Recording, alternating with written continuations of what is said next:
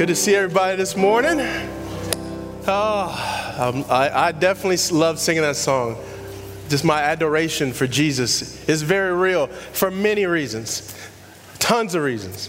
Uh, but quite honestly, this morning, uh, the reason why I'm so grateful for Jesus and what he's done in my life as a twenty-something-year-old guy, turning my life around, but He, he, was, he, he allowed me to meet an incredible woman, and she chose to marry me. And today is our twenty-third anniversary.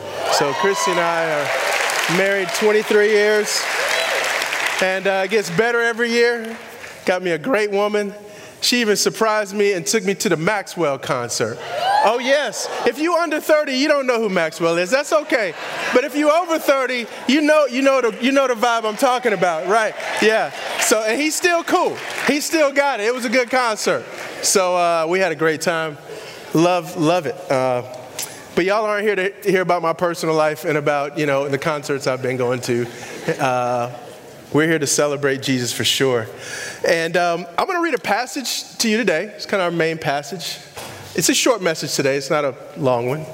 Uh, and we'll have the Lord's Supper afterward. But the passage I'm choosing, you're going to be like, dude, that is not a Christmas passage. You, you're, you're, you've gone off script, okay? And you, you're going rogue on us, Jeff. What's your problem? Because it's not going to sound very Christmassy.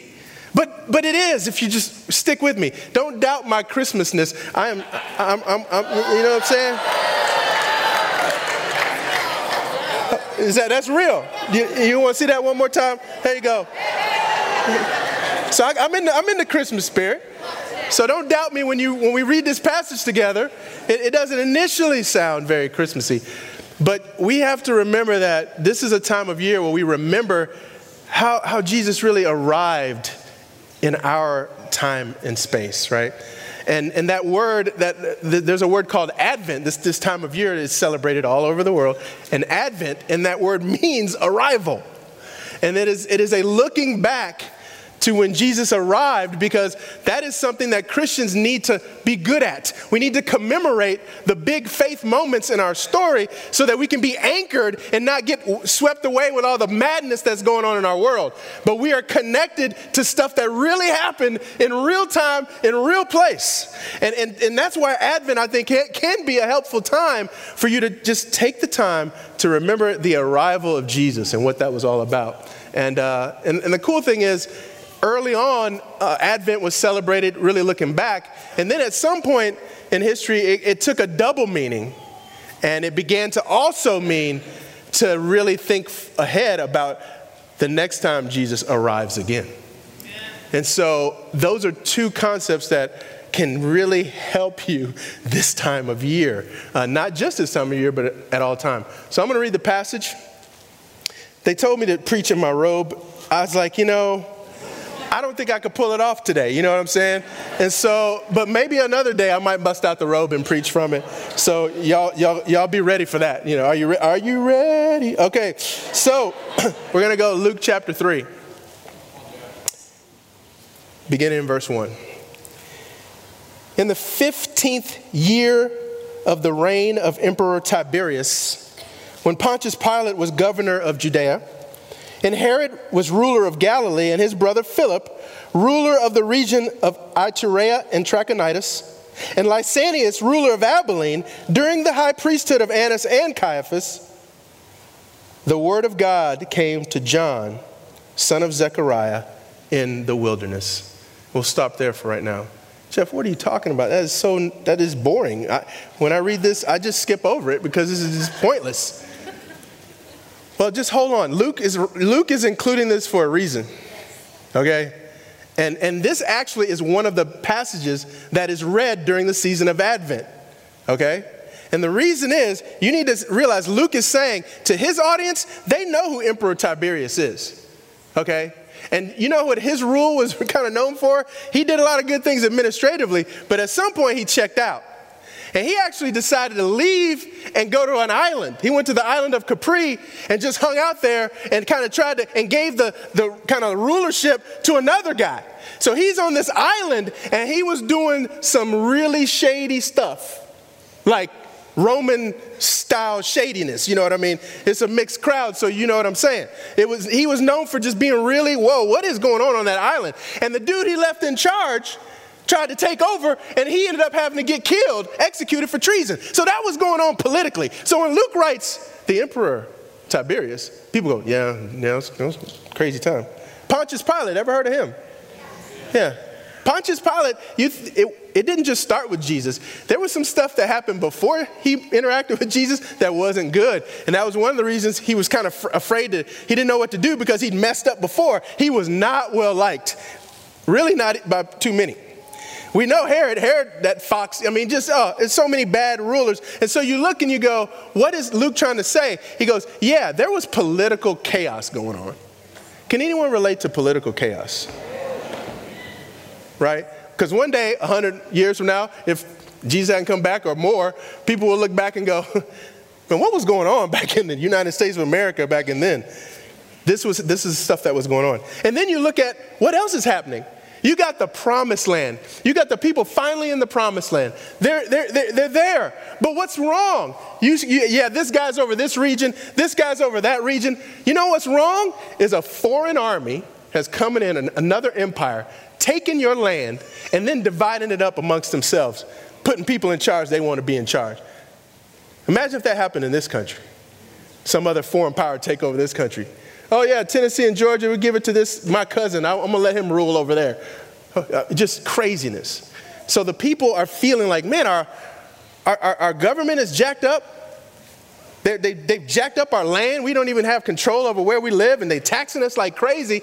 And not only is the political situation bad, you find out that there's two high priests. Ain't supposed to be two high priests. Luke put that in there for a reason. Why are there two high priests?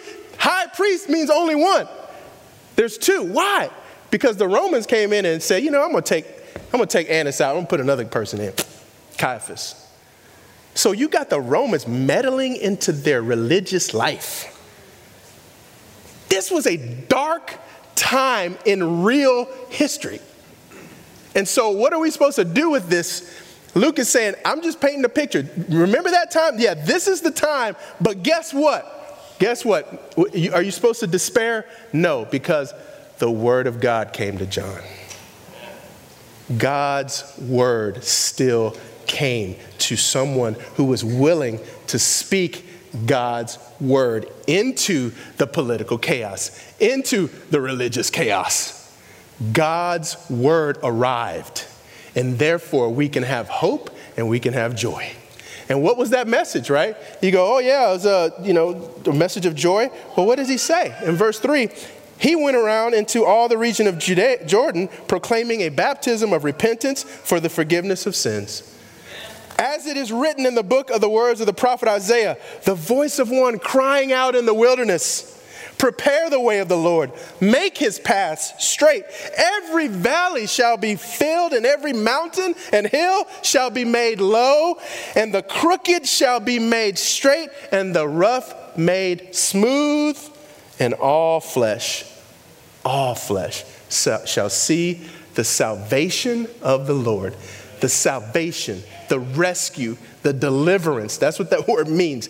That's what God does. When it looks bleak, when it looks dark, don't worry about it. God is still going to interact, and he's going to break through into our history. We think everything is so important. Our political situation is so stark. It's so crazy. The Supreme Court and this and that, and we're just running around crazy, and the markets are crashing, this and that, and you're so flipping around, and you don't realize God has got this. He arrived at a just as crazy time, and he dealt with stuff. But it takes people that are willing to repent, hey, change your life, admit your junk, admit your sins, turn yourself in, and just and, and receive that baptism in that new life and that forgiveness. Get out of that water with newness of life. That was the message. That was the message that John preached. And then Jesus came right after him and preached the same thing. And then when Jesus went up, guess what the church was preaching? The same thing. Repent. Get your sins forgiven. Get that joy of a new life. You don't have to be anchored in the chaos that is in your world. There's always chaos in the world, but the word of God, the word of God still acts, moves, changes people's hearts, changes their lives. And that's the God that we serve today. And that is the source of joy. That is the source of joy. Don't get distracted about the craziness and the chaos. Remember the word of the Lord. And Jesus was the word in the flesh, you know, amen. And so what we're going to do, I'm going to say a prayer. We're going to take the Lord's Supper together, and we will continue to worship God. Amen. Let's pray. Father, we are grateful for this opportunity. We are grateful that when we pray, we're not just saying words that just go up to the ceiling and fall down. We, we just know that you are real. You exist, Father. And you have, you have broken into human history in unique ways, with Mary carrying Jesus in her womb, a young woman. He comes out a little baby, but grows and teaches and preaches and dies and raises again and is coming back. We look back to that moment when he came, and we look ahead to when he arrives again. Help us through the chaos, Lord.